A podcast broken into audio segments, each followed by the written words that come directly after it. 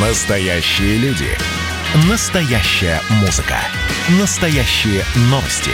Радио «Комсомольская правда». Радио про настоящее. девяносто семь и два эф эм. «Комсомольская правда» и компания «Супротек» представляют. Программа «Мой автомобиль».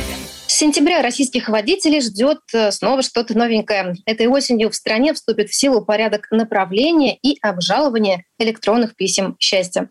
Всем привет, это радио «Комсомольская правда», в студии Алена Гринчевская. И со мной на связи редакторы портала «Осипов.про» Андрей и Олег Осиповы. Андрей и Олег, доброе утро. Доброе утро, дорогие друзья. Доброе утро. «Форсаж дня».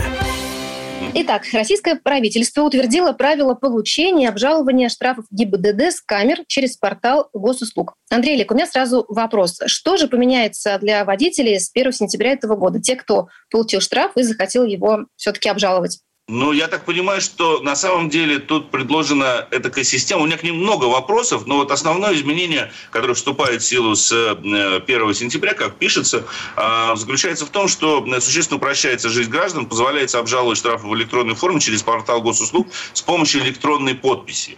То есть вот распоряжение, которое сейчас вышло, оно содержит некие технические детали, необходимые для реализации данных поправок. Грубо говоря, если вы зарегистрированы на портале госуслуг, вам больше не надо являться самостоятельным будет в подразделение ГИБДД, либо направлять заявление по почте. Достаточно будет зайти на, в свой личный кабинет на портале госуслуг и, воспользовавшись электронной подписью, направить обжалование на то или иное постановление, которое вы получили.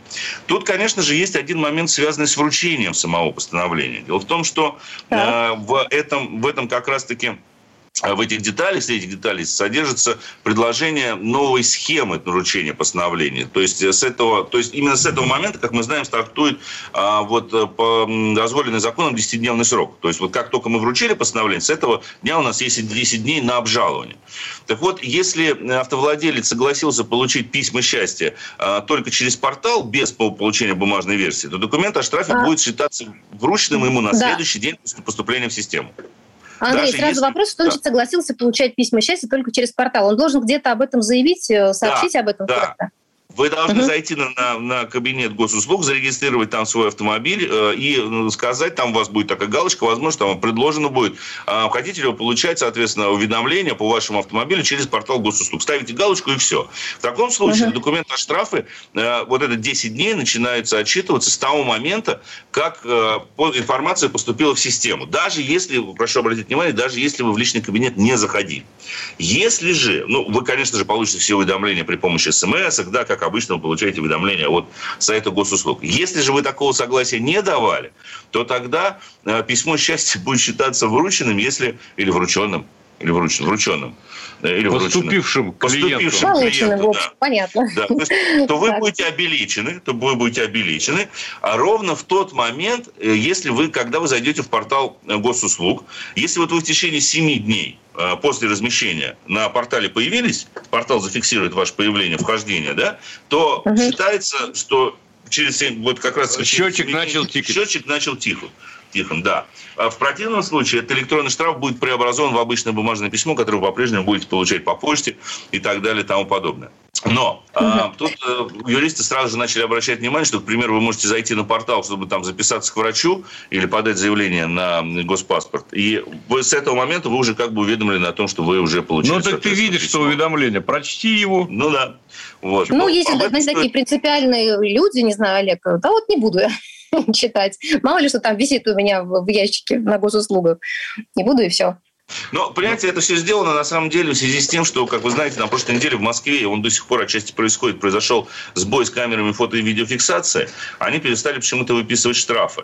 А ГИБДД сослалось на фотографии то, фотографии они перестали они, посылать. Ну, они как бы штрафы выписывали, да, фотографии. Они с, с ГИБДД начало говорить о том, что мы не успеваем обрабатывать всю поступившую информацию. У нас, значит, мы фиксируем, но фотографий нет. Слишком много камер, жалуются ГИБДД. Да.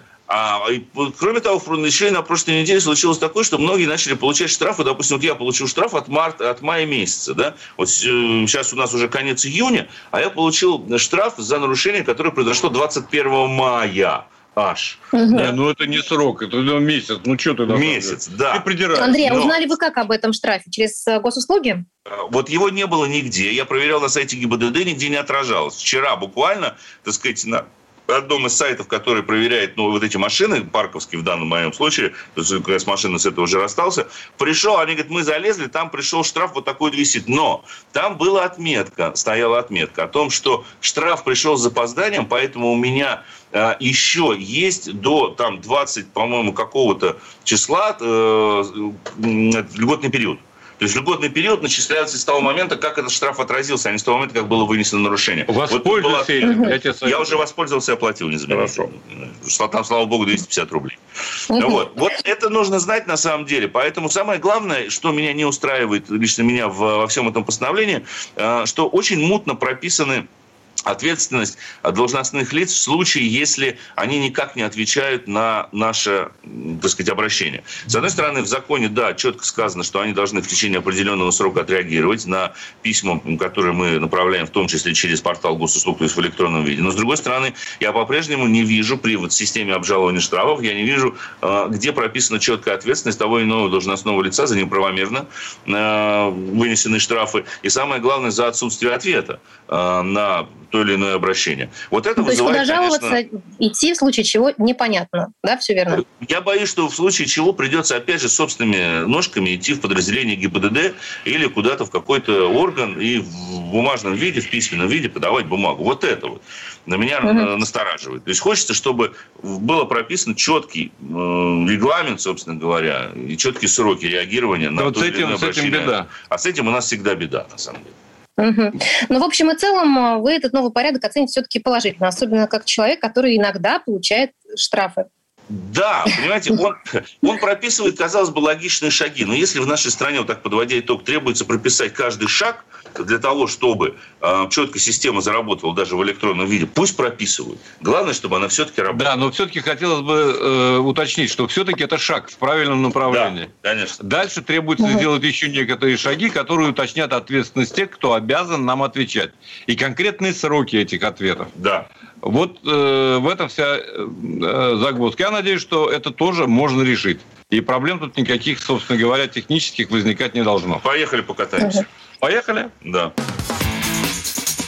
Тест-драйв.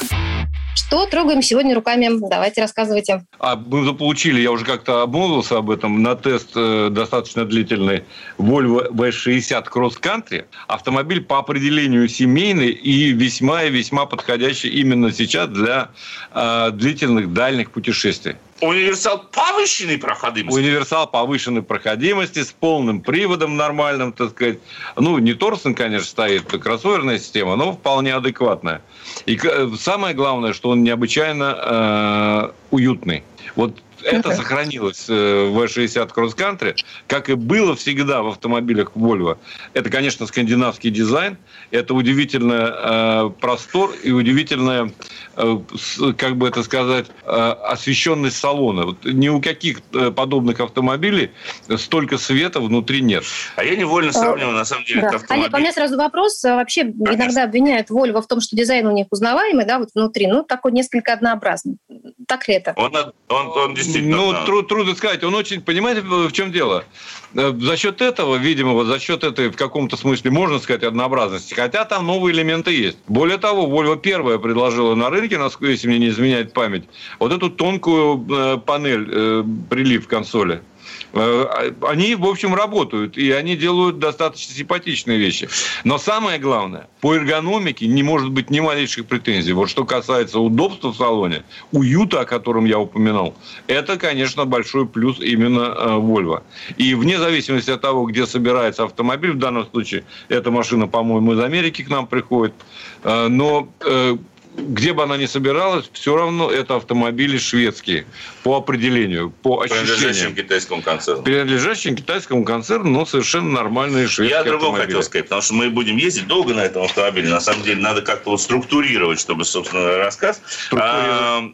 Мне кажется, что тут не лишним будет сравнение с моделью икс си шестьдесят, которая является все-таки уже таким большим кроссовером. Но вот что забавно. В данном случае мы говорим об универсале как бы кросс-кантри. Но с точки зрения посадки в салон и загрузки, эта машина гораздо удобнее. Казалось бы, здесь дорожный просвет составляет двадцать сантиметров, двести три миллиметра, если быть точным. У икс си шестьдесят дорожный просвет немногим больше, приблизительно те же самые двадцать сантиметров. Но насколько ниже здесь расположен порог? В соответствии, вот если сравнивать ее с той же самой икс си шестьдесят. Поскольку это легковой автомобиль с несущим вот с кузовом, там тоже, конечно же, несущий кузов, но вот это расположение порога, порога сделает посадку в ви шестьдесят, несмотря на тот же дорожный просвет, тоже такой же, как в легковой автомобиль. Да, абсолютно легковая посадка. Я согласен. И удобство загрузки в багажник. Здесь ниже, высота да, существенно ниже. Да, да. Поэтому многие вот люди часто задают вопрос, ну зачем вот э, этот сегмент вообще таких называемых приподнятых универсалов, да? Если я могу купить кроссовер аналогичный, в общем-то, по размерам и по цене, потому что и ви шестьдесят Cross Country действительно близки по цене с икс си шестьдесят. Они очень близко расположены. Да, но это, это совершенно другой автомобиль, но согласись. Вот в этих машинах, да, вот я именно об этом хотел как раз-таки сказать, что это совсем другой автомобиль, начиная от функциональности посадки и заканчивая тем, как он ездит. В нем меньше ощущается вот эта вот внедорожность, если можно так выразиться, что присуща больше икс си шестьдесят. Мягко говоря, она вообще не ощущается. Да. Там, ты видишь, маш... как... Машина рулится, как обычный, нормальный европейский но... универсал. Как достаточно быстрая, удобная да. легковушка. Почему те же самые шведы чаще приобретают именно ви шестьдесят Cross Country, нежели икс си шестьдесят? Он более для них представляется уютным. Ладно, мы еще будем на нем ездить. Мы еще будем, ладно, я расскажу про ходовые качества. Они да, тоже будем ждать. Понимание. Ну что, спасибо. Андрей Олег Осипов, редактор портала Осипов.про. Спасибо и хорошего дня. Всего доброго, дорогие друзья. Спасибо, берегите себя. Ну, мы вернемся в студию буквально через пару минут. В следующей четверти часа к нам присоединится автомеханик, ведущий программы «Утилизатор» на телеканале Че Юрий Сидоренко. Поговорим о том, можно ли экономить на свечах для зажигания и какие из них самые надежные. Горбачев уже давно не у власти, но все эти годы идет суд над ним. Судят жестоко, приговоры выносят размашистые, безапелляционные. Нередко расстрелять. И некоторые готовы лично этот приговор привести в исполнение. Здесь нет равнодушных. Судить Горбачева легко, понять его трудно. Так кто же он, Михаил Сергеевич, созидатель или разрушитель? Слушайте аудиосериал «Однажды в Советском Союзе». Невероятная история Горбачева. С понедельника по среду в десять часов вечера по московскому времени. «Комсомольская правда» и компания «Супротек» представляют. Программа «Мой автомобиль». На этом мы вернулись в студию радио «Комсомольская правда». Я Алена Гринчевская. И я приветствую автомеханика, ведущего программы «Утилизатор» на телеканале Че Юрия Сидоренко. Юрий, доброе утро. Доброе утро всем. В этой четверти часа давайте обсудим свечи. Но не простые, а золотые. Ну, точнее, иридиевые.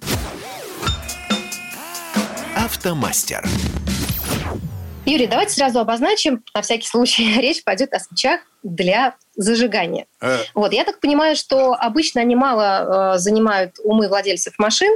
А, то есть, если только что-то с машины происходит, там начинает барахлить или проблемы с зажиганием, тогда автовладелец понимает, что что-то не так. Ну, в принципе, кто-то так поступает, кто-то смотрит по регламентному ТО, что надо сделать, когда надо свечи менять.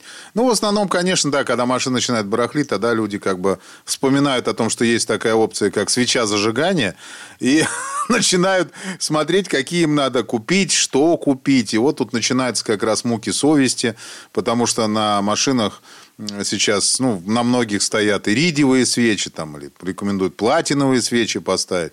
Ну, то да, есть... вот я читала, еще и платиновые есть. Это вообще, наверное, что-то фантастическое, ну, по цене и по качеству. Ну, это фантастическое между обычной свечой и иридиевой. То есть, она находится где-то посередине, угу. получается. По качеству она фактически уже к иридиевой при- приблизилась, а вот и по сроку службы почти. А вот, ну, по цене она угу. чуть-чуть дешевле. Чуть-чуть. Не сильно. Вот, потому что там немножко другая технология. Ну, то есть, получается, что у автовладельцев всегда есть альтернатива, какие свечи ставить. То есть, они не все одинаковые, хотя призваны, в принципе, выполнять одну и ту же функцию. Ну, Ален, смотрите, здесь какая история. Вот как раз ко мне приехал человечек, на...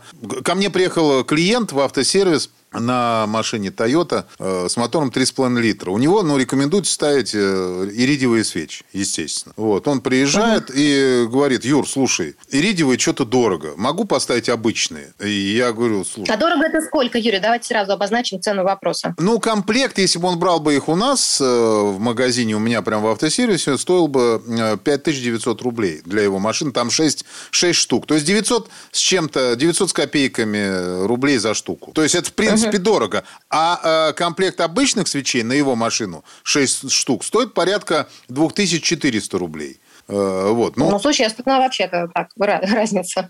Так. Ну, да, существенная разница получается. Я понимаю, что две тысячи двадцатый год он э, прошел, ну, для многих не бесследно, и там кто-то и работу потерял, у кого-то бизнес порушился. Ну, в общем, как-то зарплату сократили. Ну, в общем, все стараются сэкономить на чем только можно, в основном на ремонте автомобиля.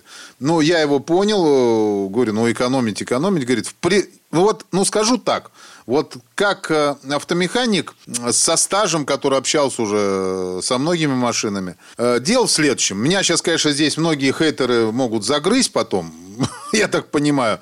Вот. Можно ставить на автомобиль обычные свечи зажигания вместо иридиевых. Реально можно. И проблем никаких не будет. И вот это предвкушает там различные комментарии по поводу того, что если, как вот обычно пишут в интернете многие, если поставить вместо иридиевых свечей обычные, машина начинает жрать больше топлива, или там мотор становится плохо работать, потому что параметры искрообразования разные, мощность двигателя падает. Mm-hmm. Ребят, это все ерунда. Это вот mm-hmm, э, даже так. Байки, просто самые натуральные байки. Если свеча подходит по всем параметрам к вашему автомобилю, то э, двигатель и вообще вся, все системы автомобиля будут работать идеально, то есть одинаково. Юрий, да. Сейчас сразу вас прерву. Да. Ну, смотрите, мне как женщине, ну и в целом, да, обывателю, кажется, что чем дороже, тем лучше. Неужели здесь это не работает?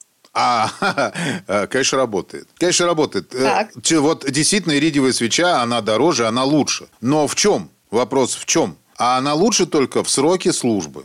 Нет смысла переплачивать, по большому счету, потому что вы поставите, от этого машина лучше не поедет. Она, конечно, поедет лучше в любом случае, потому что вы вложите денег в машину, вот, поставите новые свечи. Это, знаете, как вот эффект после того, как машину помыли, она едет лучше. Работает тише, вот, и, и, и вам в ней комфортнее, и вообще все прекрасно с ней происходит. Юрий, и сразу у меня вопрос все-таки по поводу пробега. Вот стандартные свечи, они рассчитаны на пробег в каком размере? Ну, вообще тридцать-сорок тысяч. Это... А иридиевые? А иридиевые от семидесяти до девяноста. Но... И обычные свечи иногда пробегают и шестьдесят тысяч, и семьдесят даже тысяч. А иридиевые там вообще люди ездят и по сто двадцать, и по сто тридцать тысяч. И человек один ко мне приехал, у него сто пятьдесят тысяч, он не менял свечи. Ну, то есть, как, как они проехали столько, я даже не знаю. Ну, там стояли хорошие японские свечи прекрасные. Вот, вопросов не было никаких к ним, так что все прекрасно. Пробеги вот такие вот. То есть, разница практически в половину. Ну, берем штатные пробеги, тридцать-сорок тысяч обычная свеча и семьдесят-девяносто тысяч э, свеча иридиевая. Здесь, опять же, вот я говорю, надо в матчасть заглянуть. Для чего были созданы иридиевые свечи? На машинах, э, на многих машинах поменять свечи составляет очень большую проблему. То есть, проблема, что надо, например, там, снимать впускной коллектор. Нужно очень много разбирать, чтобы долезть... Э, до свечей. Вот как раз вот то, с чего я начал, то, что Toyota Camry с мотором три с половиной литра, там, чтобы поменять три свечи, там шесть свечей, три свечи передних, там двигатель, ну, поперек же стоит, вот, естественно, и три передних свечи поменять, там просто вообще элементарно. А вот три задних, это реально там танцы с бубнами начинаются, там работы очень много, это, это довольно-таки дорогостоящая угу. работа. Соответственно, вот это было создано как раз... Да, то есть получается, что процесс установки свечей, он в каждой машине свой собственный, индивидуальный. Ну, конечно, конечно, все зависит от, угу. от, от, от конструкции, от конструктива. Вот. И, соответственно, для таких машин, в которых сложно поменять свечи, были созданы свечи, которые ходят более долгое время. И все. Вот это все, для чего были созданы иридиевые свечи. То же самое, в принципе, и платиновые для этого же создавались. Они просто удлиняли их срок службы. Юрий, сразу вопрос. Наверняка не все свечи одинаково хороши. В том смысле, что можно нарваться на подделку, на контрафакт. Как-то можно себя от этого обезопасить и не нарваться на подобный продукт? Вот, кстати, Ален, вот, вот я говорю, женщина всегда вот очень правильное подмечание делает. Я про это забыл бы сказать, потому что я априори разговариваю только про качественный продукт. А вот вы, женщины, замечаете всякие детальки. Отлично, рассказываю. Конечно, нужно покупать только качественный продукт. Качественный продукт не даст мотору проблем, не даст в машине проблем. Потому что проблем очень много может быть различных, если свечи будут некачественные. Как отличить? Ну, если, например, года три назад или четыре я спокойно мог рассказать, как вообще, ну, пять, наверное, даже вот так, как отличить подделку от нормальных свечей, то сейчас подделки стали делать визуально настолько качественные, что, честно говоря, практически отличить невозможно. Практически. Но там есть некоторые нюансы, по которым можно отличить. Но мы же не будем свечу распиливать напополам, правильно, чтобы посмотреть, что у нее внутри. Вот. Так. Поэтому я могу сказать как. Это вот единственное, что спасет. Покупайте в проверенном магазине автозапчастей именно. Это нормально. Вот. И проверенные фирмы, которые вы примерно знаете. Потому что визуально, честно, я боюсь, что многие уже не смогут отличить там, по электроду или по состоянию, по, по толщине его. То есть, это надо просто видеть нормальную свечу и потом у- увидеть плохую. И тогда вы сможете понимать, вот как она должна отличаться от нормальной. Просто боюсь, что многие Ясно. даже возьмут и не смогут отличить. К сожалению. Не потому, что люди Юрий, глупые, давайте, а потому, что да, просто немного, не знают. Немного страшилок. Вот у нас еще пара минут есть. А что будет, если все-таки поставить вот такую контрафактную свечу в зажигание? Что случится с машиной? Что может быть? Ну, смотрите, все очень просто. Свечи контрафактно сделаны из материалов низкого качества. Соответственно, ожидать от нее там тридцать-сорок тысяч пробега бесполезно. Причем эта свеча начинает постепенно умирать. Причем очень быстро могут даже свечи умереть там в течение пяти-шести тысяч километров. То есть вообще в ноль там электроды даже справляются. Ну и, соответственно, uh-huh. пропускает... Вот, например, самый яркий такой пример, это начинаются пропуски зажигания. Не сильные, но начинаются. Вот. И после этого выходит из строя катализатор. Это дорогая штука. А все очень просто, потому что топливо не догорает в цилиндрах из-за того, что ну, свеча перегрелась, у нее электрод уже подплавился, и нету той искры, которая нужна. Оно, оно не догорает в цилиндре, попадает в катализатор и догорает там. Все, катализатор умер, угу. заплавился. Это... Э- первое. Второе, очень такая яркая вещь, это когда свеча закисает э, в... в головке блок цилиндров. Потому что ну, гальванику надо делать, наносится же специальный слой, чтобы она не ржавела снаружи. А так как это дешевая, ну, не дешевая свеча, а подделка, этого ничего не делается. Гальваник там слабая, соответственно, когда заворачивается, она там э, коро- коррозия происходит, и она закисает. И потом надо чуть ли не менять головку блока. Ну, либо вставлять туда втулки, что в принципе делают, ремонтные втулки, но это уже надо снимать голову и вести ее в ремонт. Ну, и там куча так, всего. Просто... Там выход из строя катушек или модулей зажигания, потому что нагрузка идет из-за того, что свеча неправильно работает, идет нагрузка на эти, на эти запасные части, на эти части системы зажигания. И все, они вылетают, а это тоже дорогая штука. Ну, ясно. То есть, можно попасть на дорогостоящий ремонт, когда, в общем, ничего его еще и не предвещало, если бы не плохие свечи. Да-да-да, это может быть легко, и на это надо угу. обращать внимание. Друзья мои, не надо экономить на свечах. Реально. Не, не, я имею в виду не экономить на свечах, чтобы покупать только иридиевые. Нет. Просто надо покупать хорошие свечи. Покупайте хорошие, все будет нормально, качественно. Полезный совет от Юрия Сидоренко, автомеханика, ведущего программы «Утилизатор» на телеканале ЧМ. Юр, спасибо большое и хорошего дня. Большое спасибо, всем удачи. Но мы вернемся в эту студию буквально через пару минут. А в следующей части программы к нам присоединится автожурналист Фёдор Буцко. Обсудим штрафы. Например, что делать, если постановление о штрафе пришло с опозданием? И как быть, если вы со штрафом не согласны? Второй занимательный факт про Надану Фридрихсон. Она мастер репортажного жанра. Дмитрий Пучков на полном скаку тормозит оппозиционные движения в России. Третий занимательный факт про Надану Фридрихсон. Она прирожденный счетовод. Складывая один плюс один, у меня получается не два, а двадцать два. Каждый понедельник и четверг в шесть часов вечера по московскому времени слушайте многогранную Надану Фридрихсон и ее звездных соведущих в прямом эфире. Вот мы дружной компашкой на радио «Комсомольская правда» будем для вас вещать. «Комсомольская правда» и компания «Супротек» представляют. Программа «Мой автомобиль». А это мы вернулись в студию радио «Комсомольская правда». Я Алена Гринчевская. Со мной на связи автожурналист Фёдор Буцко. Федя, доброе утро. Доброе утро, друзья. В этой четверти часа давайте поговорим о штрафах. Например, что делать, если уведомление о штрафе пришло с опозданием? Как опротестовать ошибочный штраф и можно ли восстановить срок для оплаты штрафа со скидкой? Попробуем разобраться в этом прямо сейчас. А это вообще законно? Итак, Фёдор, ну, я так думаю, что почти у каждого водителя, участника дорожного движения хотя бы раз за годы практики было нарушение Пэ Дэ Дэ и был выписан штраф. Вот лично я езжу аккуратно, но у меня за последние несколько лет было два штрафа, один из которых мне вылился в итоге в кучу нервов и довольно круглую сумму. Если без подробностей, скажу лишь, что письмо счастья я тогда не получила. Я о штрафе узнала лишь уже, когда приставы списали со всех моих счетов сумму в пять раз, которая превышала сумму штрафа. Поэтому у меня вопрос. Что делать, если уведомление о штрафе пришло слишком поздно или вообще не пришло, как в моем случае? А, ну, давайте так. А, наверное, лучше всего иметь а, разные источники получения информации. То есть, Теперь а, я знаю писаться... это, конечно. Сейчас у меня уже не... стоит несколько приложений штрафа Гэ И Бэ Дэ Дэ в телефоне, но раньше у меня их не было, каюсь. Да, есть частные небольшие приложения. Большинство банков, по крайней мере, крупных банков предлагают такой сервис. Это есть на портале Госуслуги, это есть на портале там, столичной мэрии, московской мэрии. И этих сервисов очень много. И вполне будет разумно хотя бы через Госуслуги, и, может быть, если вам проще, через еще один сервис, там, любой, их очень много, подписаться на то, чтобы вам приходили уведомления о штрафах не только в бумажной форме, которые действительно могут затеряться, или вы не все всегда смотрите почту. Почтальон мог бросить письмо не, не в тот почтовый ящик. Вы же наверняка регулярно видите письма не распечатанные, которые стоят сверху.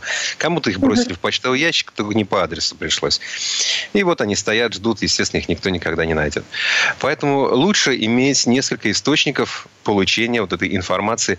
Это касается не только штрафов Гэ И Бэ Дэ Дэ, но также и там, вопросов, которые могут возникнуть у судебных приставов или, например, у налоговой инспекции. Сервисов, подчеркну, много. Не поленитесь, вбейте свои данные. Вбейте, там, ну, если говорить о налоговой, то это И Эн Эн. Если говорить о, соответственно, там, штрафах Гэ И Бэ Дэ Дэ, то это, конечно, данные об автомобиле из вашего Эс Тэ Эс, свидетельства о регистрации транспортного средства, ваших прав. И этого будет достаточно. Вы всегда будете в курсе, вам всегда вовремя придет СМС. Всегда. Думал я до последнего времени, но давеча получил оповещение, открываю почту электронную, вижу письмо от Госуслуг, перехожу угу. по ссылке, вижу, что я нарушил правило двадцать девятого апреля, то есть два месяца назад.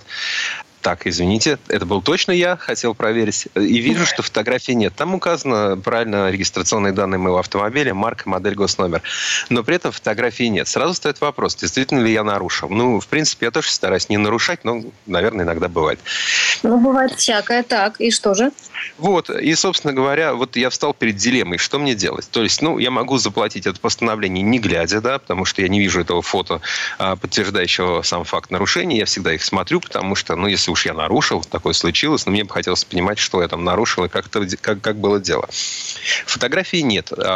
Штраф небольшой, пятьсот рублей. Это на Садовом кольце я, как уже выяснил позже, проехал неправильно, пересек разметку. То есть я заезжал на Садовое кольцо, соответственно, с, со съезда, с, с заезда и ну, не вовремя пересек сплошную линию. Обидно. Потом уже нашел фотографию, она появилась чуть позже на портале Госуслуг на том же самом. И через несколько дней появилось. И увидел, да, действительно, там метра полтора не доехал до конца сплошной линии. Ну, сам виноват, окей. Штраф пятьсот рублей.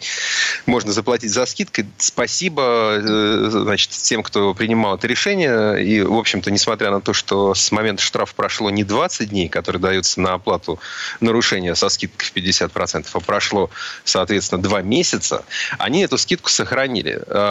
Полез разбираться, как в чем интересно. Дело. Было... А, Фёдор, сразу вопрос. Это только вам повезло? Или эта скидка, она... у всех бы сохранилось. Знаете, я думаю, что, ну, возможно, что... Ведь Москва – это такой колоссальный завод по производству штрафов. У нас штраф, количество штрафов в день измеряется там десятками тысяч. Соответственно, я не могу точно сказать обо всех, но, видимо, было принято стратегическое решение. Выяснилось следующее, что в конце апреля, в начале мая ГИБДД перестала рассылать сообщения о штрафах. Вообще перестала. Не приходили ни письма бумажные людям, ни вот эти вот оповещения через там те же госуслуги. Был сбой в системе. Сбой в системе оформления штрафов ГИБДД. А ребята, наши коллеги из эр бэ ка, из портала «Автоньюз», их э, начали там расследование на этот счет, выяснили, что действительно вот какое-то колоссальное количество штрафов люди не получили. Все равно их получили в итоге, но, но не получали на протяжении двух месяцев. И, ну, если для частных лиц это, в общем, более-менее, ну, решается, да, я получил этот штраф, мне сохранили, спасибо, двадцатидневный срок, я, в принципе... Даже увидел фотографии. Они долгое время, ну, несколько, несколько дней их не было видно. Вот сейчас перед эфиром я снова зашел, увидел эту фотографию, посмотрел, оплатил свои двести пятьдесят рублей плюс два пятьдесят комиссии. И, в общем, теперь чисто перед законом. Подумаю над своим поведением, конечно. Да, ну, в общем, денег я никому не должен, по крайней мере, уже приятно. Для тех, кто... Вот для крупных компаний, для логистических, курьерских компаний, конечно, это стало большой проблемой. Потому что у них по традиции штраф платят водители.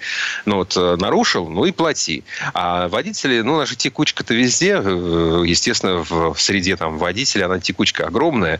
И люди, многие, может быть, за это время уже поувольнялись. Все, уже их не даст. Ну, наверное, как-то их можно высвистить как-то там, не знаю, с помощью судебных приставов. Но тем не менее.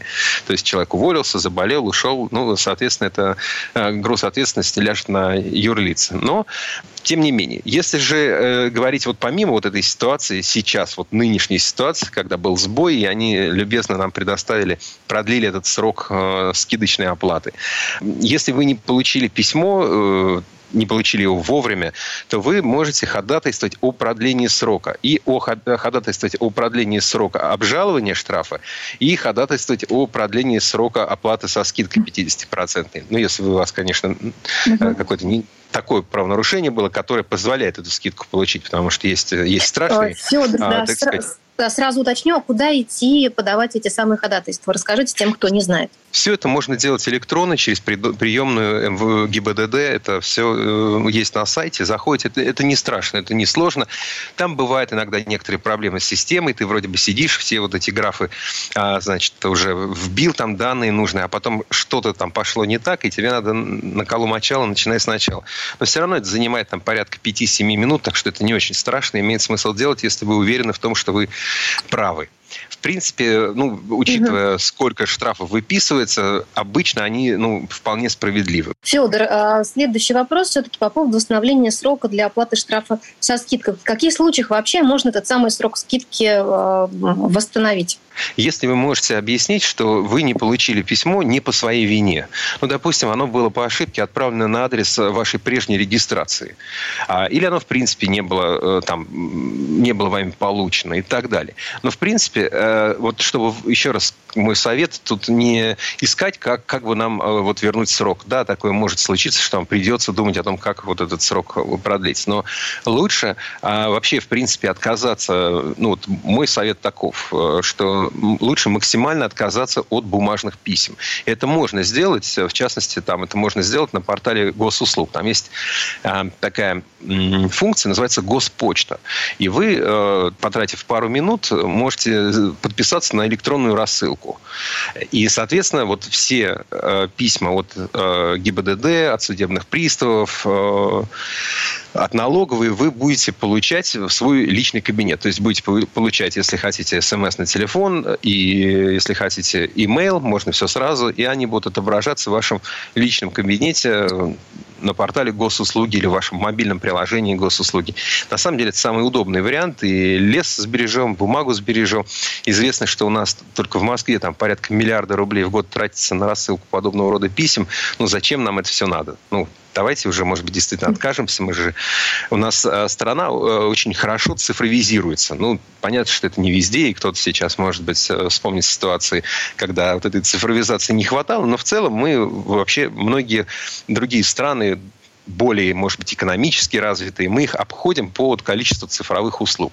Это здорово, этим надо пользоваться, это всем будет удобно, и это выгодно и государству, это проще вам. Я, например, очень рад тому, что, да, бывает, нарушаю, но хотя бы я готов заплатить штраф, но если я вижу вот эту вот маленькую бумажку в почтовом ящике, должен пойти на почту, постоять там пятнадцать минут, заполнить какую-то еще бумажку, чтобы получить это письмо, я это воспринимаю как дополнительное наказание. И от этого дополнительного наказания можно отказаться тем, чтобы просто все было в цифровом виде. Ну, будет проще. Ну, это вы просто такой сознательный, Фёдор. А, ну, давайте а, к любимой теме водителей наших. Это протестование ошибочных штрафов. А, вот мне самой интересно, часто ли такие протестования оборачиваются чем-то успешным для водителей? И все ли штрафы вообще можно попытаться протестовывать? Ну, пытаться можно протестовать любой штраф, но на самом деле нужны достаточно веские основания, и нужна такая толковая аргументация к тому, чтобы это протестовать. Давайте напомним, сколько времени есть у водителя на обжалование штрафа? Десять дней. Не так-то, не шибко больно много, да. Но, но тем не менее, десять дней дается. Ну, знаете, все темы, которые касаются штрафов, я могу для себя лишь объяснить одной фразой: не нарушайте и не штрафуемы будете. Поэтому, в общем... Давайте, Фёдор, и вы, и я пожелаем нашим слушателям все-таки ездить без штрафов. Без вот, штрафов и без, без аварий.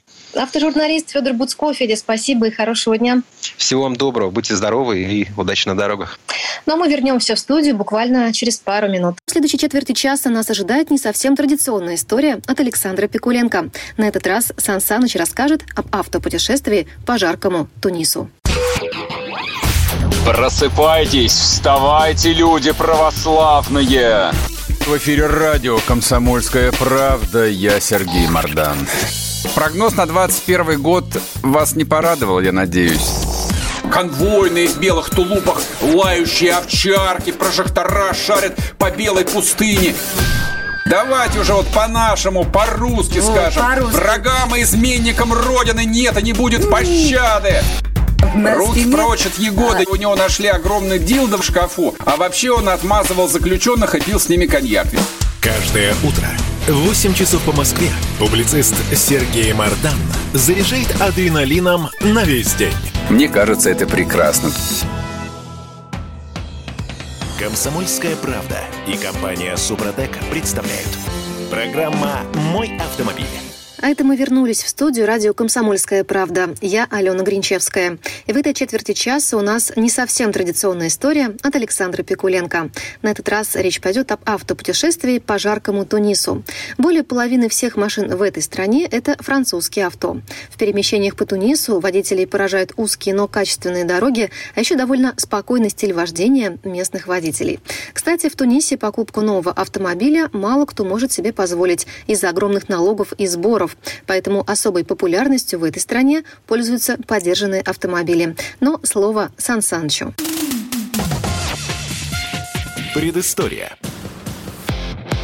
Принято считать, что Африка – это континент, освоенный ландровер. Как ни посмотришь на фотографии в разных местах, так под пальмой обязательно, кроме зебры и носорога, будет виден еще и ландровер. Но Тунис в этом отношении полностью профранцузский. И за все время пребывания в этой стране ни одного английского внедорожника встречено не было. Зато Тунис – настоящий заповедник старых французских автомобилей. При этом на местных дорогах есть какие угодно автомобили, в том числе и очень современные. Но все же в большинстве здесь ездят такие образцы, которые в нашей стране вообще знают только специалисты. Самые уникальные, на взгляд человека из России, и при этом составляющие до четверти местного парка, это автомобиль Peugeot четыреста четыре с кузовом пикап. Эта машина и в самой Франции большая редкость, поскольку выпускалась на автосборочном предприятии в Иране, а еще в Аргентине, в основном для региональных рынков. Несмотря на свою легковую сущность, пикап из этого Peugeot получился полноценный. И местные водители используют по прямому назначению без скидок, загружая кузов по максимуму и не стесняясь возить то кирпичи, то корову, а то и брикеты с сеном, аккуратно уложенные в кузов на высоту до четырех метров. Кроме того, такой же распространенный здесь пикап, но более современный, Peugeot пятьсот четыре. Он такой же трудяга и также натужно возит по всей стране грузы неспешно пыхтя дизельным мотором. А самый массовый фургон Туниса – Renault четыре. Их здесь чрезвычайно много. И все они исключительно белого цвета. Учитывая, что производство этой модели было прекращено только в начале девяностых, встречаются даже ухоженные экземпляры. Но вообще-то сохранить свой автомобиль в первозданном виде тут сложно. И в первую очередь из-за непривычной, на наш взгляд, узости дорог. Дело в том, что дорожные параметры тунисцы, как и почти все в своей жизни, скопировали у французов. Поэтому дороги в стране хорошие, с прекрасным покрытием, отличной разметкой и внятными знаками, но при этом очень узкие. Кто был в Европе, помнит возникающий в начале ужас из-за невиданной у нас тесноты и постоянное нервное напряжение от того, что все вокруг едут, почти цепляясь друг за друга зеркалами. В Тунисе также поначалу непонятно, как местным водителям удается уворачиваться, разъезжаться и избегать столкновений. И хотя за все время пребывания в Тунисе ни одной крупной аварии увидеть не пришлось, все же большинство автомобилей здесь со следами контактов друг от друга. Кстати, автомобили автомобилями, но ослик, запряженный в повозку, вполне обычные транспортные единицы тунисской провинции. Вообще-то ездят в стране очень безвредно и неагрессивно. И если не соблюдают правила, то без остервенения и угрозы жизни. А как-то по-доброму, чудом разъезжаясь и вежливо помахивая рукой в знак извинения или согласия, в зависимости от того, кто кого подрезал. При этом абсолютно никто не пристегивается. И уж тем более никто не пристегивает детей. Они ползают по всей машине, перемешиваясь с перевозимым грузом. В общем-то, понятно. Ведь если каждого члена семьи зафиксировать в кресле, то вместо привычных малолитражек придется пересесть в автобусы. Местные такси желтого цвета и ездят не торопясь. При этом водители аккуратно гудят всем пешеходам, тем самым окликая их и предлагая подвезти. Такое стремление к труду объясняется тем, что такси в стране больше, чем людей, желающих проехаться. А по встречке в Тунисе ездят именно таксисты. Но не злобно, потихоньку. И гудком просятся обратно в свой ряд, который тут же расступается, дружелюбно впуская машину обратно в поток. А вот справа никто никого не обгоняет. В нашей стране Тунис преподносится как идеальное место отдыха, максимально приближенное к европейским условиям, но с поправкой на более жаркий климат. Все это так. Но при этом вне поля зрения туристов остается история этой страны, часть страниц которой связана с Россией. В тунисскую Бизерту наш флот заходил не раз. В тысяча восемьсот девяносто седьмом году первым иностранным судном, вошедшим в только что отстроенный порт, стал русский крейсер «Вестник». Еще через три дня контр-адмирал Бирилев, будущий морской министр России, нанес визит французскому губернатору Мармье. Отряд под командованием Небогатова бросил здесь якоря на пути к Цусиме. А в тысяча девятьсот восьмом году черноморцы стояли на местном рейде после кругосветного плавания. В тысяча девятьсот двадцатом Бизерта стала пристанищем для моряков, покинувших Россию. Кому временным, кому вечным. Как известно, сухопутные войска Белой армии Врангеля были перевезены в Галлиполе, что в Турции, а военные корабли отправлены в Тунис. На горе Кебир, в трех километрах от центра Бизерты, видны остатки старого форта, где разместились учебные классы морского корпуса. Того самого, организованного Петром Первым в тысяча семьсот первом году. Рядом был лагерь «Сфаят» для персонала и складов. С тысяча девятьсот двадцать первого года началась подготовка младших офицеров и гардемаринов. Как выражался тогда директор этого училища, вице-адмирал Герасимов, они готовились стать полезными деятелями для возрождения России. Не случилось. Растворились они во времени и пространстве. Добраться от столицы города Тунис до Бизерты легко. Это всего чуть больше двухсот километров. Чтобы не очень выделяться среди местных, мы и машиной обзавелись подходящей. Это был сделанный в дружественном Марокко Логан-пикап с двигателем в семьдесят пять лошадиных сил и механической коробкой. Автомобиль настолько знакомый, что и рассказывать о нем бессмысленно. Автострада, идущая через полстраны, выполнена по всем правилам. Отличный асфальт, отбойники по обеим сторонам, знаки и указатели. Через каждые два-три километра аварийные туалеты. Через каждые два-три километра аварийные телефоны-автоматы в желтых будках. Километров через пятьдесят бесплатные туалеты с европейским набором аксессуаров. Полиция в Тунисе так же доброжелательна, как и прочее население. Если спросить у полицейского дорогу, он первым делом пожмет вам руку, а потом станет объяснять по-французски. Видя непонимание, позовет кого-нибудь на помощь и будет добавлять в разговор по одному участнику, пока не найдет способ ответить на вопрос. То есть пока не случится англоговорящий тунисец. Выглядят местные полицейские очень убедительно, без намека на арабский колорит. А вот фотографировать их, так же как и военных, настоятельно не рекомендуется. Это чревато. В Бизерте, где туристов почти не бывает, найти что-либо непросто, а уж русскую церковь тем более. Пришлось подойти к самому осведомленному из местных таксисту и объясниться при помощи живописи. На листочке нарисовали православный крест. Никакой реакции. Тогда к нему схематично пририсовали домик. И таксист утвердительно закивал головой. Десять минут езды за лидером, и вот она, Белогвардейская церковь, памятник русскому флоту. Строили церковь именно белогвардейцы, исключительно на свои скудные средства. На мраморной доске, установленной внутри храма, золотом выбиты названия кораблей русского императорского флота, пришедших сюда в тысяча девятьсот двадцатом году. Предыстория. Сан Саныч, спасибо. Это был Александр Пикуленко, летописец мировой автомобильной индустрии. И у нас на этом все на сегодня. Алена Гринчевская. Берегите себя. Программа «Мой автомобиль».